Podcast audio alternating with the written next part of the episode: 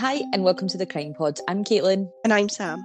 So this week we are doing a listener recommendation and we are off to Wales again. So this week I'm going to tell you the case of June Fox Roberts.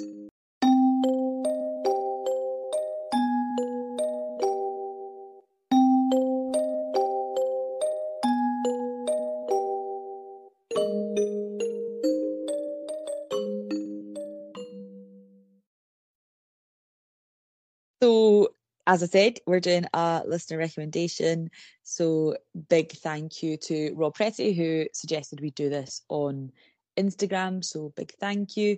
We love doing recommendations, so if you have any, genuinely send them on over. We mostly check Instagram.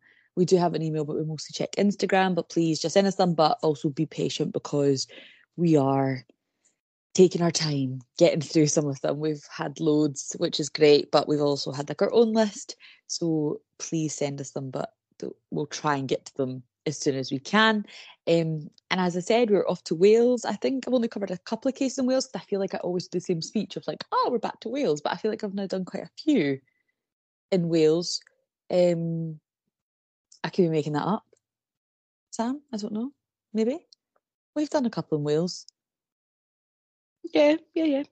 Three, maybe. Three? Oh, yeah, or maybe. Two. I don't know. I know, touchy time to do it as well, because we're in the middle of the Six Nations. But I'm sorry, but Wales are not doing good, so... Yes, yeah, and Wales know that, so it's okay.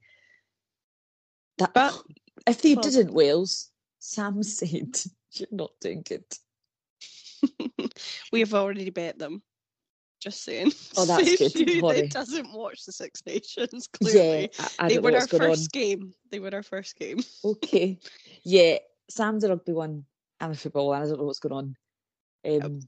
I always just feel like Wales and Ireland do really well. Yeah, I'm not even going to call it, Caitlin. Wales did well years ago. They were top form. But anyway, there's been dramas, and Ireland did not do well years ago, but now they're bloody brilliant, and I think they're going to win the whole thing, and I expected them to win the World Cup, but anyway, that's another story. And England are now shite too, but that's fine with me. We're happy with that. Yes. Yeah, I think we're maybe currently second or something, which is all I know. And... Moan Scotland. Anyway. I think we just need to stop talking about Six Nations, Caitlin, because I don't know what I'm talking about, honestly. Anyway, back to actual Wales.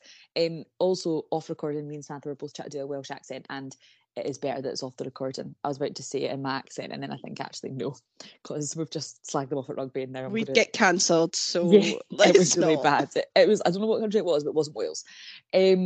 So, as I said, we're doing June Fox Roberts. Again, we can't pronounce Scottish places, so I'm off to Wales. So this is like a public service announcement that I am going to try my hardest.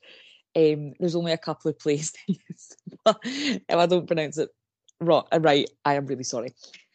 So June lived in Llantwit Fardre, which is a large village in community. Also, Caitlin, I would just like to say... No, I've never heard of this one. Thanks very much for asking. Oh, yes. Sorry, too much talk about the Six Nations. I just assume you hadn't. Well, to be honest, actually, that was a lie. I have heard of it. Have you? So, yeah, I have. Because do you know why? Why? I saw the recommendation, looked it up, saw some info, then I saw your list, had taken it. So there we go. Carry on. We have a shared list of like who's doing what case, because there was once that I accidentally done a case for getting Samantha had done it, and she told me once we'd started the recording. Anyway, I went through all the recommendations and just took them all, basically. Basically, that's the truth, 100%. Nothing about it. So, but yeah, carry on. Sorry, we've spoke a long time. People are going to be like, come on. Anyway, to the story. Mm-hmm. You're making me say this again. She lived in Llantwit Fardre, which is a large village and community situated just off the A40... Oh, I'm not getting things wrong. A473. I was going to say 473, but that's not a thing. A473. And it's near the Welsh town of Pontypridd. And that has a population of about 6,500 people. Pontypridd is a town and community, and that's in Rhondda Cynon Taf in Wales. Again, I'm sorry, but that is like stunning. Your typical like Welsh valley. It's got like the lovely River Taff that goes through it, loads of lovely hills, and that has a population of about 30k. Now, it's about 12 miles from Cardiff, so it's kind of a commuter town for people that are working in the centre of Cardiff. Now, we're actually going back, I say, but it's only to November 2021. So this isn't that long ago when it comes to our cases, especially Sam's, but actually a lot of this information is still so fresh. And we're actually going to St Anne's Drive, which, as I said, is in Llantwit Fardre, and this is a residential neighbourhood where June lives. Now, this is a lovely kind of residential area. They back onto woodlands, and it's your typical kind of Welsh valley situation. June was 65 years old and had lived in her detached house for about 40 years now. She had married her husband Martin and went on to have 3 children, Trisha, Sebastian and Abigail. In 2009, Martin actually committed suicide by driving off the cliffs in Cornwall on his motorbike, which is horrific if your partner commits suicide as it is, but that is a really tragic death as well. Now, at the time of the story, she was not just a mum, but she was also a grandmother and was about to become a great-grandmother to her unborn great-granddaughter. June was an IT consultant and ran companies from her home, but more towards the time of the story, she'd stopped doing that and was running a local bakery nearby called June's Bakes and Shakes. I love that. I want to go to June's Bakes and Shakes. That just sounds very wholesome and very Welsh valley. Beautiful. She was heading towards retirement and couldn't wait to spend more time with family, baking just for the fun of it, gardening and spending time with her dog Aggie. She was just a lovely person. Everything I can gather, all the photos I can see of her, she's laughing. She was just a lovely person. Now, it's a quiet winter morning on November the 21st, 2021, when Abigail Fox Roberts was concerned as she couldn't reach her mum via phone. So she calls a lot, but there's no answer. It just rings out. So it's not like her mum's rejecting the call. It's just ringing and ringing out. And she's a bit worried because she's like, that's not like mum. Like, even if she's out, like she would say she's out, but the phone isn't ringing. I don't know if this is a house phone or a mobile. I generally don't know. So I don't know if it's like, if it's the house, she knows she's out, or if it's the mobile, that would even be more concerning. She goes round to the house and lets herself in as she has keys. And from the minute she walks in the door, basically, she is met with a horrific scene. In the hall, there's a trail of blood leading towards the dining room. She follows this and calls for her mum, which I just want to shout out. Like, if I opened the door to my mum's house and there was a trail of blood, I'd be like reversing on out of there and immediately phoning the police. But she is very, very brave and continues to look for her mum. Aggie appears as she's entering the dining room, and there is where she finds her mum in the middle of the room. Now, when I say she finds her mum, I'm sorry for the graphic details, this is going to be quite graphic, so again, if you don't want to listen to that, that's your kind of time now to stop. But when I say they found her mum, she found her mum's torso lying on top of a blue tarpaulin, and next to it was a chainsaw. Now, she runs out of the house and immediately calls 999. Now, you can actually find the recording online of the 999 call. She is so calm, bless her. Like, she must just be in complete shock. Like, she has a couple of stuttering, but my God, like, she gives over all the details you need in this call. She is amazing. Like, I couldn't imagine ever trying to make that call. Now, detectives arrive pretty fast, which no wonder she says that, like, I've just walked into my mum's house and found her torso. Abigail, unfortunately, identifies the torso as her mum's, and the house is searched for anyone else and her body parts, to be honest. Now, the killer had tried to clean up the crime scene. They found a bag of bleach, cleaning products, and gloves that had June's blood on them. Now, these were looked at and not identified to be June's own products, so the killer had actually brought cleaning products to the house with them. Now, forensic had worked out that the attack began in the hallway due to the fact that there was blood splatters on the wall, so she was obviously hit with heavy blows. But in the dining room, they found a large puddle of blood underneath her torso and human tissue on the wall, so she was obviously cut up in the dining room. The house was sealed off, and so was the grounds and the woodland. Detectives completed a door-to-door with neighbours, but nothing came from it. They didn't hear any screams. They didn't hear anything that would indicate to them that something was going on. Now, this is horrific, but they need to find the other body parts. Where were they? Like, where did they go? Like, did they take some parts of her out of the house? So there's a couple of like theories, like, okay, so did they take the remaining body parts out of the house? They then maybe dump them in certain areas either in Pontypridd or Llantwit Fardre? Did they do that and then all of a sudden the public were going to start finding body parts? Or were they planning to remove her whole body, but then they've maybe taken some of it and then been interrupted by the daughter coming? Did they just put them somewhere in the house? Have they buried them? There is absolutely no idea. They also, the person that's done this is going to be absolutely covered in blood. Like, there's blood tissue, there's blood and, body tissue all over the walls. So it's not like this person could just be nipping out and dumping them somewhere. The next day, they carry on searching for the body parts, which is horrific for the family. Like, you've just found out your mum's been killed in such a violent way and they can't even find her yet, which is horrific. The families were interviewed and again asked about enemies' motives, which there was none. This woman owns a little bakery in the village. Like, who's going to hate on this woman? There was just absolutely nobody. She was genuinely loved by everyone. So that then plants the seed of, okay, was this a random person? Like, surely this doesn't happen in a small village. You don't just turn up at somebody's house with a chainsaw, kill them and dismember them. That doesn't happen. So the community is now absolutely terrified, thinking, okay, is there some sort of serial killer with a chainsaw on the loose that's going to let themselves into our house and kill us? Detectives increased their presence in the village. So there's more kind of police out and about as some sort of reassurance that they are taking this seriously and they are trying to keep people safe. They do a public appeal on the 22nd, so the next day, and ask anyone who saw anything suspicious to come forward. But again, nothing. There was around 50 people working on this case and an incident room, was created. So it's like full steam ahead, like trying to find this person, but there is just nothing. They go to local residents, as some have Ring doorbells, and begin looking at local CCTV to see if they can find anything, but the Ring doorbell shows absolutely nothing worthy at all. I have a Ring doorbell and it's always my fear that I see something like that on it. There's been a murder and it's like on my Ring doorbell or something, because then I'm scared that they're going to come and kill me because I've got a Ring doorbell. That might be a bit overdramatic, but I don't know if you feel that, Sam. But I do. I'd totally feel that way if I had one, but I don't. Is that why you don't? You're scared to get killed? Yeah, but also I just hate looking through the, like, so I've got a window on my door. You know how it's like frosted the out. Peephole. There's a pattern. It's not the peephole. It's just like, you know, it lets light in. And like at nighttime, I'm so glad my stair has a light, because I'm like, mind you, I'm not, because then I'm like, I see a shadow and I'm like, oh, it's time. But it's just a post or something. Yeah, exactly. Yeah. My imagination's mental though, as you know. So, yeah. No, I'm glad we're both the same. If anyone has ever found anything mysterious on the Ring doorbell, please let us know. I would love to hear. Now, a few days into the search, they find a Cinderella gift bag in the hall. Now, this was for her granddaughter's Christmas present. The detectives look inside and find one of June's legs.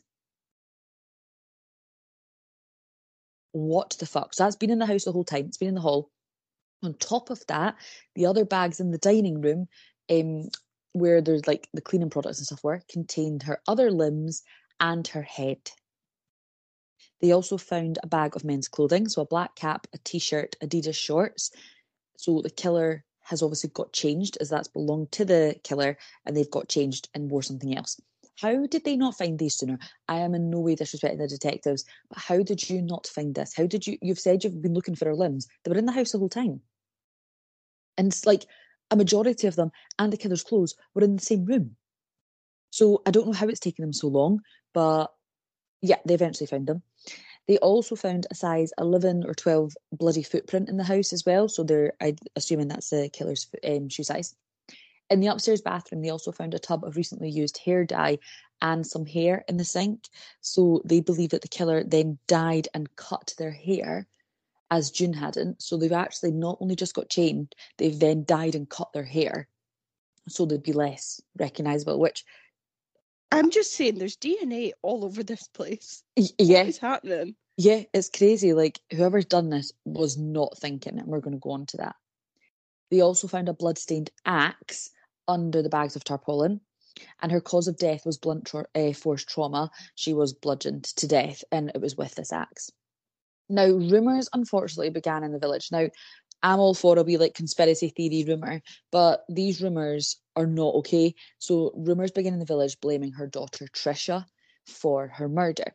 Now, to confirm, I didn't want to have to go into this, but because of this part of the case, Trisha is transgender and was accused of killing her mum. Now, people started using her dead name, using old photos of her pre-transition and saying that her mum wasn't supportive of it and this is why she's done it. This is absolutely not true.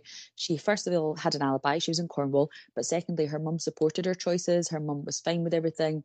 And detectives actually had to put a statement out telling the public that she was in no way a suspect and to, like, stop with these rumours and, like, trashing of her, which I think is fucking brutal because there was no evidence. It's not like her and her mum didn't get on. There was nothing there apart from the fact of the transgender argument, which is just bullshit, especially in 2021.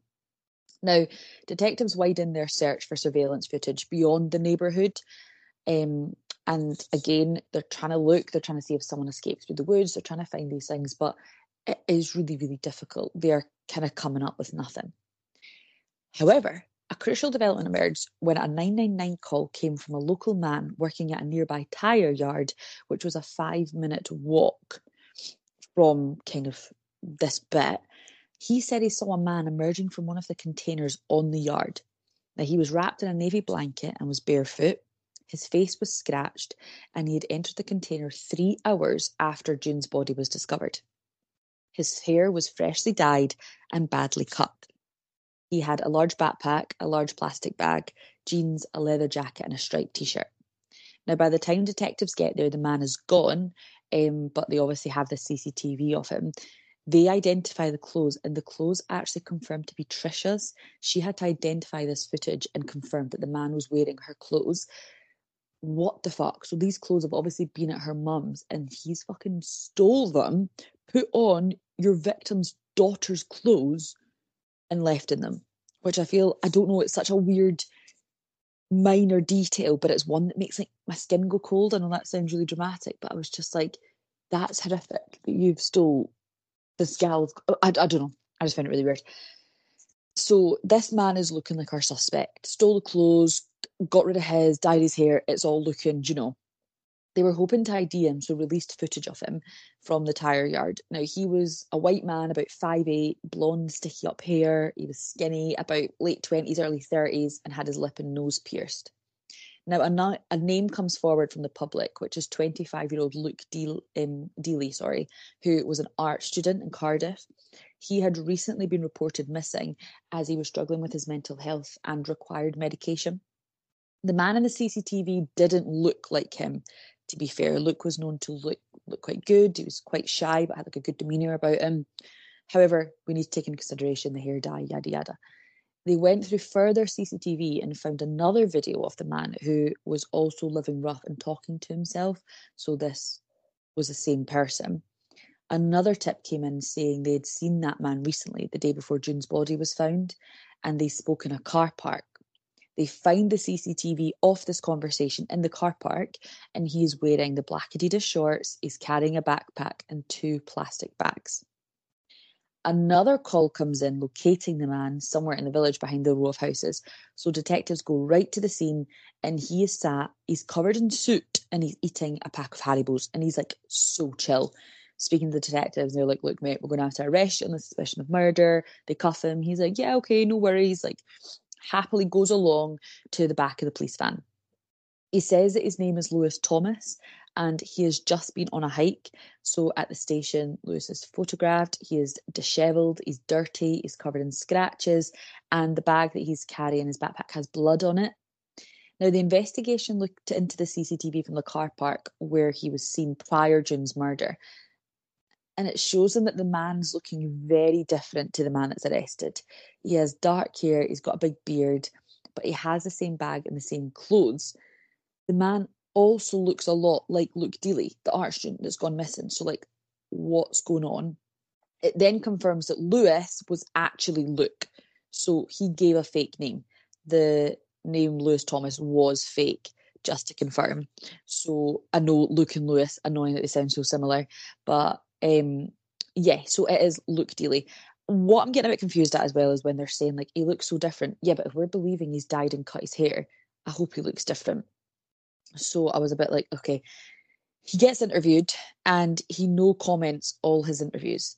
That makes me so angry. It's mad that I don't know about you, but I feel like I know they've got the right to no comment, but I feel like it just boils my blood when they're just like, yeah, no comment. I'm just like, don't just say something. But then I get it at the same time. We watch that 24 Hours in Police Custody quite a lot, and that happens in that all the time. And I'm just like, why are we watching this? Because that's so annoying, say something. But also, if I was in an interview, I'd be no comment all day long. Would you no comment? Yeah, I agree. But then I'm just like, give me some information. So, yeah, I'm with you. Yeah, and especially because he's been, like, so chatty, like, to the police, like, quite happy, like, just going in the van and stuff. But then he's now like, oh, no comment. And I'm just like, whatever. Anyway, moving on. When he's shown the CCTV off him with the bags, etc., he asks for a break to speak with his lawyer. But that's all it seems to get to him, is I think he is obviously giving it, like, no comment. And then when they're like, here is you with bags that were found at the crime scene, he is like, ah, shit, okay. Detectives ask the public to help find June's mobile phone because they cannot locate that. Has it been sold? Has it been dropped? Has he destroyed it? They're not 100% sure. Luke gave his DNA and it came back as a match found in June's dining room, which, as you said, there was DNA all over that crime scene. He was questioned again but continued no comment, but he was officially charged with the murder of June Fox Roberts. Now, when he went to his cell, he asked for a pot noodle and a hot chocolate. Love both, not together. He went to court. I was just about to say, that's exactly what I had when we went on the North Coast 500 journey. Mind that one time. Anyway, carry on, sorry. Did you have a pot noodle and a hot chocolate at the same time? Well, yeah, because mind we were hungry and we were like, was it not Lanzane, or John O'Groats, sorry, and middle of nowhere, and that's all there was. Anyway, don't. Yeah, I've got a photo. That's Sam, I actually must have blocked that out my memory. I don't blame you. I'm what still a combination. Haunted by it. Yep. Oh my God, that's actually thrown me. We need to stop the episode and not come back. That has honestly thrown me. So, as I said, he questioned again, no comment, officially charged, yada, I've done all that, the pot noodles throw me back. Now, he went to court the following day and said nothing but his name and address. Now, the trial date was set for the 9th of May 2022 and a plea trial prep date were set for the 17th of March. However, the trial was postponed to April 2023, so less than a year ago. And on the 28th of April 2023, Luke made an appearance in court and pled guilty to manslaughter, citing diminished responsibility. So he pled not guilty to murder, he went for manslaughter. Now, this is because Luke has paranoid schizophrenia, and this was determined by 3 different doctors in his reports and all that stuff. His ability to comprehend consequences was impaired, and he couldn't make rational judgments. So in March 2019, he was actually in a psychiatric hospital, and that is when he began his antipsychotic medication. In July 2021, his parents were concerned and got help from a mental health team. So they got support around that, and it seemed to be okay, but he told the mental health team he'd stopped taking his meds. And in September 2021, Luke went off to uni in Wales and went into a shared house. Now, his health got worse at this time. His roommates grew concerned. He actually stole keys from their room, played loud music, broke the fire alarm, and on the 11th of November 2021, so what, 10 days before June's murder, he began shouting abuse at a female housemate and threw water over her. Now, the police were called and he left the house abruptly at this time and left all his stuff. He began drawing delusional drawings and he said he got messages from a higher power demanding that he had to commit a crime. He had a fear of a group of people that were conspiring against him. This group didn't exist, but due to his schizophrenia, he believed that there was a group of people that were conspiring on his demise. He was once kicked out of the house, and that's when he became homeless and lived as he's living like. On the 18th of November, he was trying to get into the student union, but was unsuccessful in getting in. He told the detectives that he had got messages from the higher power to commit a murder, and he was also in talks with Satan. Now, due to all this, the Crown accepted this plea, and he was sectioned under the Mental Health Act, Section 45. He was remanded in a psychiatric hospital and the sentencing was adjourned to the 28th of April. So what they're trying to figure out is what happened, because he says that he can't remember quite a lot of it. He was obviously having an episode, but the prediction is that he had decided he had to kill somebody. He'd got all these cleaning products, made this plan to commit a murder. We don't know if June was picked by a reason. We don't know if he'd seen her in her shop. We don't know if he was literally walking and picked that area because he was an easy escape route. I generally don't have that answer for you. He broke in through an open window, and that's when he met June in the hallway, and he's obviously stood there. Again, like the Pottery Cottage murders, can you imagine just being in your house and you turn around and someone has stood in it with an axe? Like, you honestly would just... I would just die there and there. Like, I honestly don't know what I would do. But she is stuck there, and he keeps hitting her on the head with an axe. There is evidence of self-defence wounds, and obviously there were scratches on him. He then stomps on her, drags her into the dining room, puts her on the tarpaulin, and that's when he decapitates her, then removes her limbs. Abigail and Trisha both feel so guilty, as they were actually away on holiday in Cornwall the weekend that June was killed. Abigail actually lived with June as her marriage was ended, so they kind of saw them going away as a good thing. It was giving June some space, and she had like your typical mother and daughter of like, no misbehaving when I'm away, and this obviously then happens, but you cannot blame them at all. And actually, we don't know what difference it would have been if she was home. Like, do you know, if the daughters were home, would they have then killed them both? Would they have been able to have fought back? Like, you genuinely don't know. Now, during the sentencing on the 28th of April, he was sentenced indefinitely to the high security Ashworth Hospital. So obviously that just means that he's not going to get out until he's better. If he gets better, there is no release date, which I think makes total sense. Like, I think it would have just been silly to say he's a danger to the public, we'll give him life, but actually in 30 years we can let him out. That just wouldn't have made sense at all. And I do also agree, I don't think it would have been fair to send him to prison, which is quite controversial. I know that some people are like, well, he murdered someone. I totally respect that, but I think with his diagnosis and everything that the medical professionals are saying, I don't think prison would have done anything for him. Now, Abigail spoke at the trial. Actually, both Abigail and Trisha did. They gave family victim impact statements. Abigail spoke about finding her and how traumatised she still is, and the fact that her childhood home was destroyed, basically. Now, she said in her statement, quote, "Nothing could have prepared me for what happened and what I saw when I got home that Sunday. I closed my eyes and see tarpaulin, my mother's night dress, her leg cut at her thigh. These images will never leave me. My childhood home, my safe space, destroyed in the most violent act I have ever seen or ever could imagine."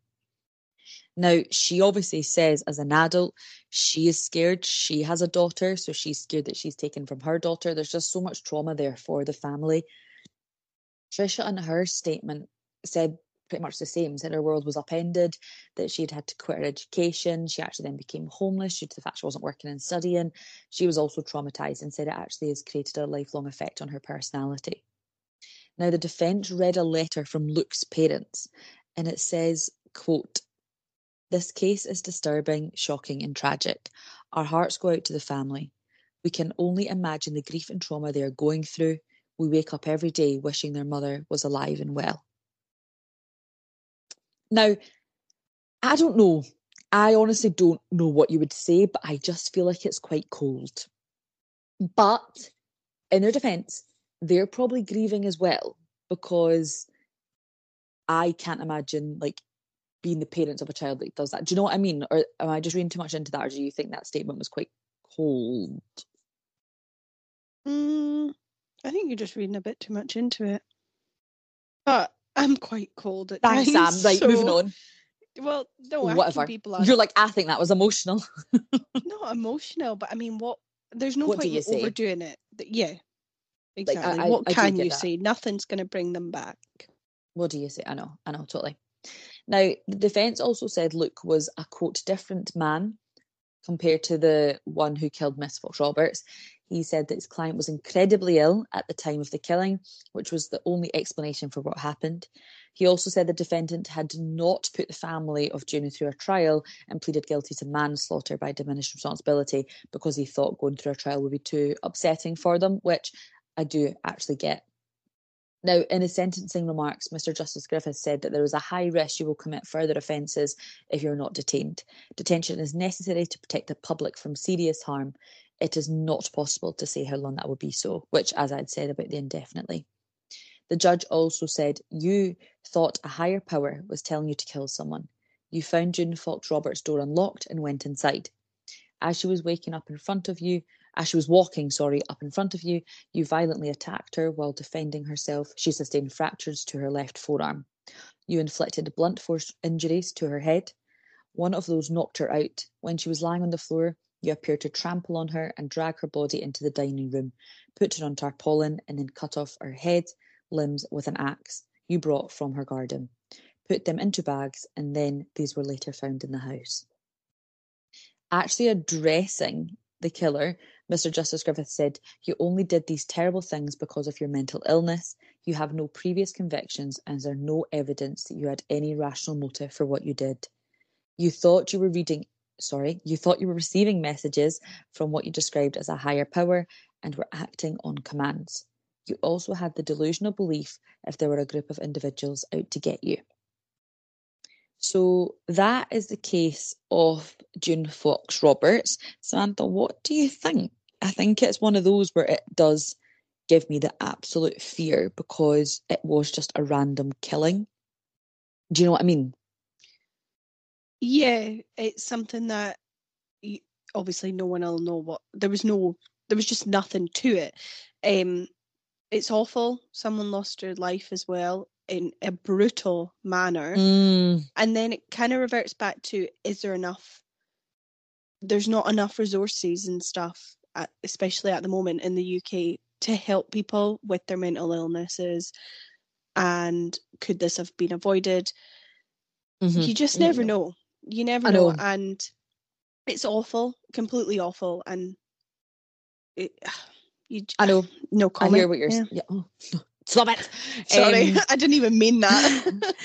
No, I totally get what you're saying. And I think that must be so hard as well for the family because, as the defence is saying, like, he is a complete different person now.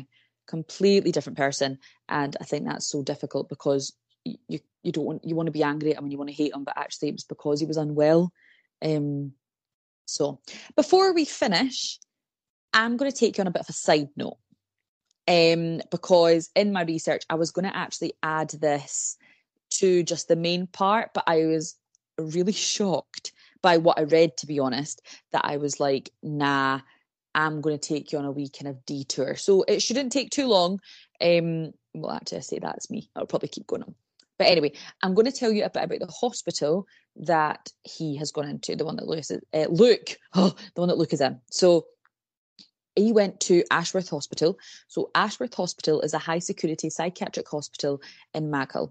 It's 10 miles northeast of Liverpool, and it is part of the Mersey Care NHS Foundation Trust. Now, this caters to patients with psychiatric health needs that require treatment in conditions of high security. Now, this hospital is only one of four psychiatric hospitals in the United Kingdom providing psychiatric care within conditions of high security, and one of only three in England. So, Samantha, can you guess the four? So, I've gave you Ashworth. No. Right, that was a fucking fun game. Well, for anyone that would Broadmoor? Like to guess, correct, that is one. There's Broadmoor Hospital, which is in Crowthorne. That's me done. Excellent, thank you very much. Thanks. So, the ones in England... are obviously Ashworth, you've got Broadmoor, and then you have Rampton Secure Hospital in Woodbeck. And for most people in Northern Ireland and Scotland, we have Carstairs State Hospital. Oh, Carstairs! Yes. For God's sake, it was on the tip of my tongue. Liar. So that is the four. Now, a little bit of early history and kind of, which I just found interesting. It's not the reason I'm telling you this. But anyway, this hospital, it was basically called Mosside House, and it was a home for like children from Liverpool's workhouses, yada yada. For the First World War, it was set up for people with post-traumatic stress disorder, or as we know it now. It became a special hospital in 1933, and in 1974, overcrowding at Broadmoor led to the construction of the Park Lane Special Hospital on this land. And in 1989, Mosside and Park Lane Hospitals merged to form Ashworth Hospital, and it was chosen by a ballot amongst patients and staff. Now, one of its most famous inmates, Samantha, would you like to have a guess at that one as well, or are you just going to be absolutely useless? Yeah, I'm just going to be useless. Okie doke, I will tell you, it's Ian Brady. Yeah, he was also on the tip of my tongue. No, he wasn't. Wiest was the perpetrator of the Moors murders. He was at Ashworth for over 30 years after being transferred from mainstream prison in November 1985. Now, he remained there until he died in May 2017 and had been in custody for more than 50 years. Now, I feel like Ashworth is the psychiatric hospital I know the least about. Obviously, I know quite a lot about Carstairs because that is in Scotland and we've looked at it. Broadmoor, we've covered so much. And then even Rampton, I've read a bit into. But I didn't know much about Ashworth at all, which is why I read into the history, which is why what I've told you. And then I stumbled across the Fallon Inquiry. And it's one of those that I was reading it and I didn't believe what I was reading because I was like, surely this cannot be true. So I'm going to tell you briefly about the Fallon Inquiry and we're going to discuss it because I'm honestly still stunned at what I've read. So the Fallon Inquiry is about basically in 1997, a patient left from a day rehabilitation trip to protest against his treatment and the management of the personality disorder unit.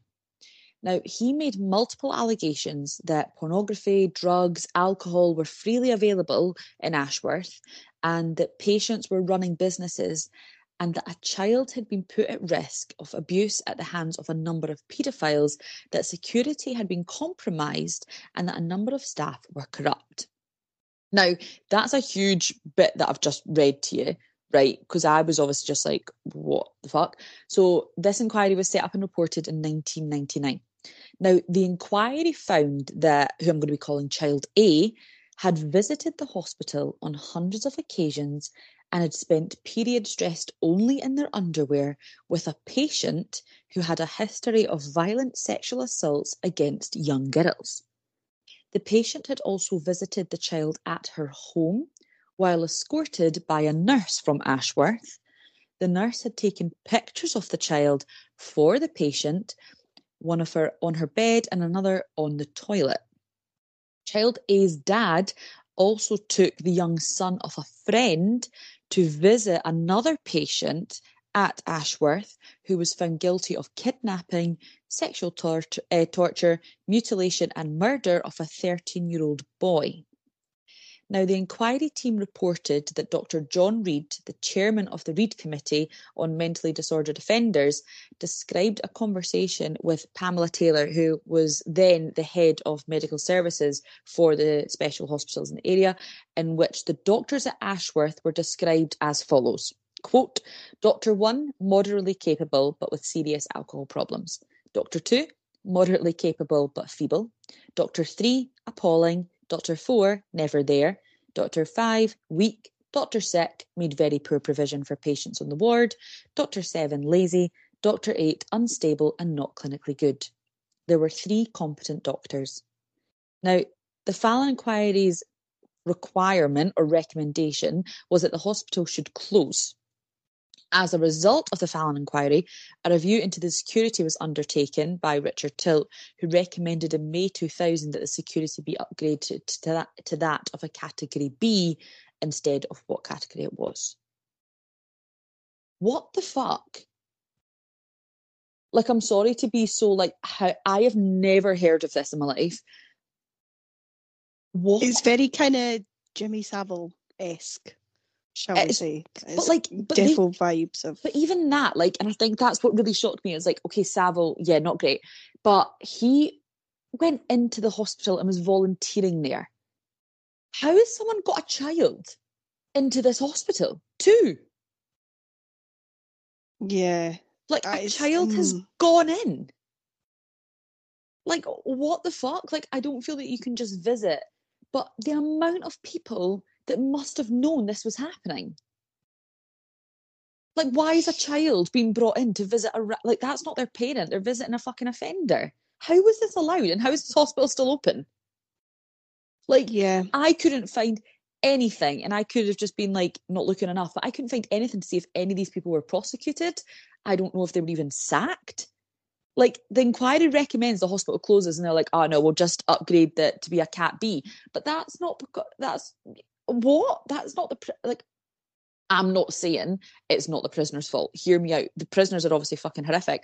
But why if they're in prison, you're saying, okay, it's a category B, we've got category prison, this is how secure it is, but people are still bringing these children into this hospital. Do you know what I mean? Yeah, and a lot gets swept under the mat, even today. Uh-huh. And it's just, we're never going to win, so it's awful. Yeah, I was honestly just... I don't really have anything else to say. I know, it's fine. Yeah, no, you're absolutely fine. Like, I was reading into it more. There was another report done in the 90s related to the overuse of drugs, but that's actually, like, unavailable to find. There was also an inspection done by the European Committee for the Prevention of Torture in a 2016 review, because people... 2016? Uh-huh. Bloody hell. That'll be the reason for Brexit then, eh? Same year, just saying. But arseholes. It was honestly just like, it was just crazy. Like, again, that is just mental. Like, there was just so much that I was just like, what is happening here? Like, you're genuinely like, flick through, like, oh, I'll add a quick wee bit of background about the hospital. And then I was like, what the fuck have I stumbled upon?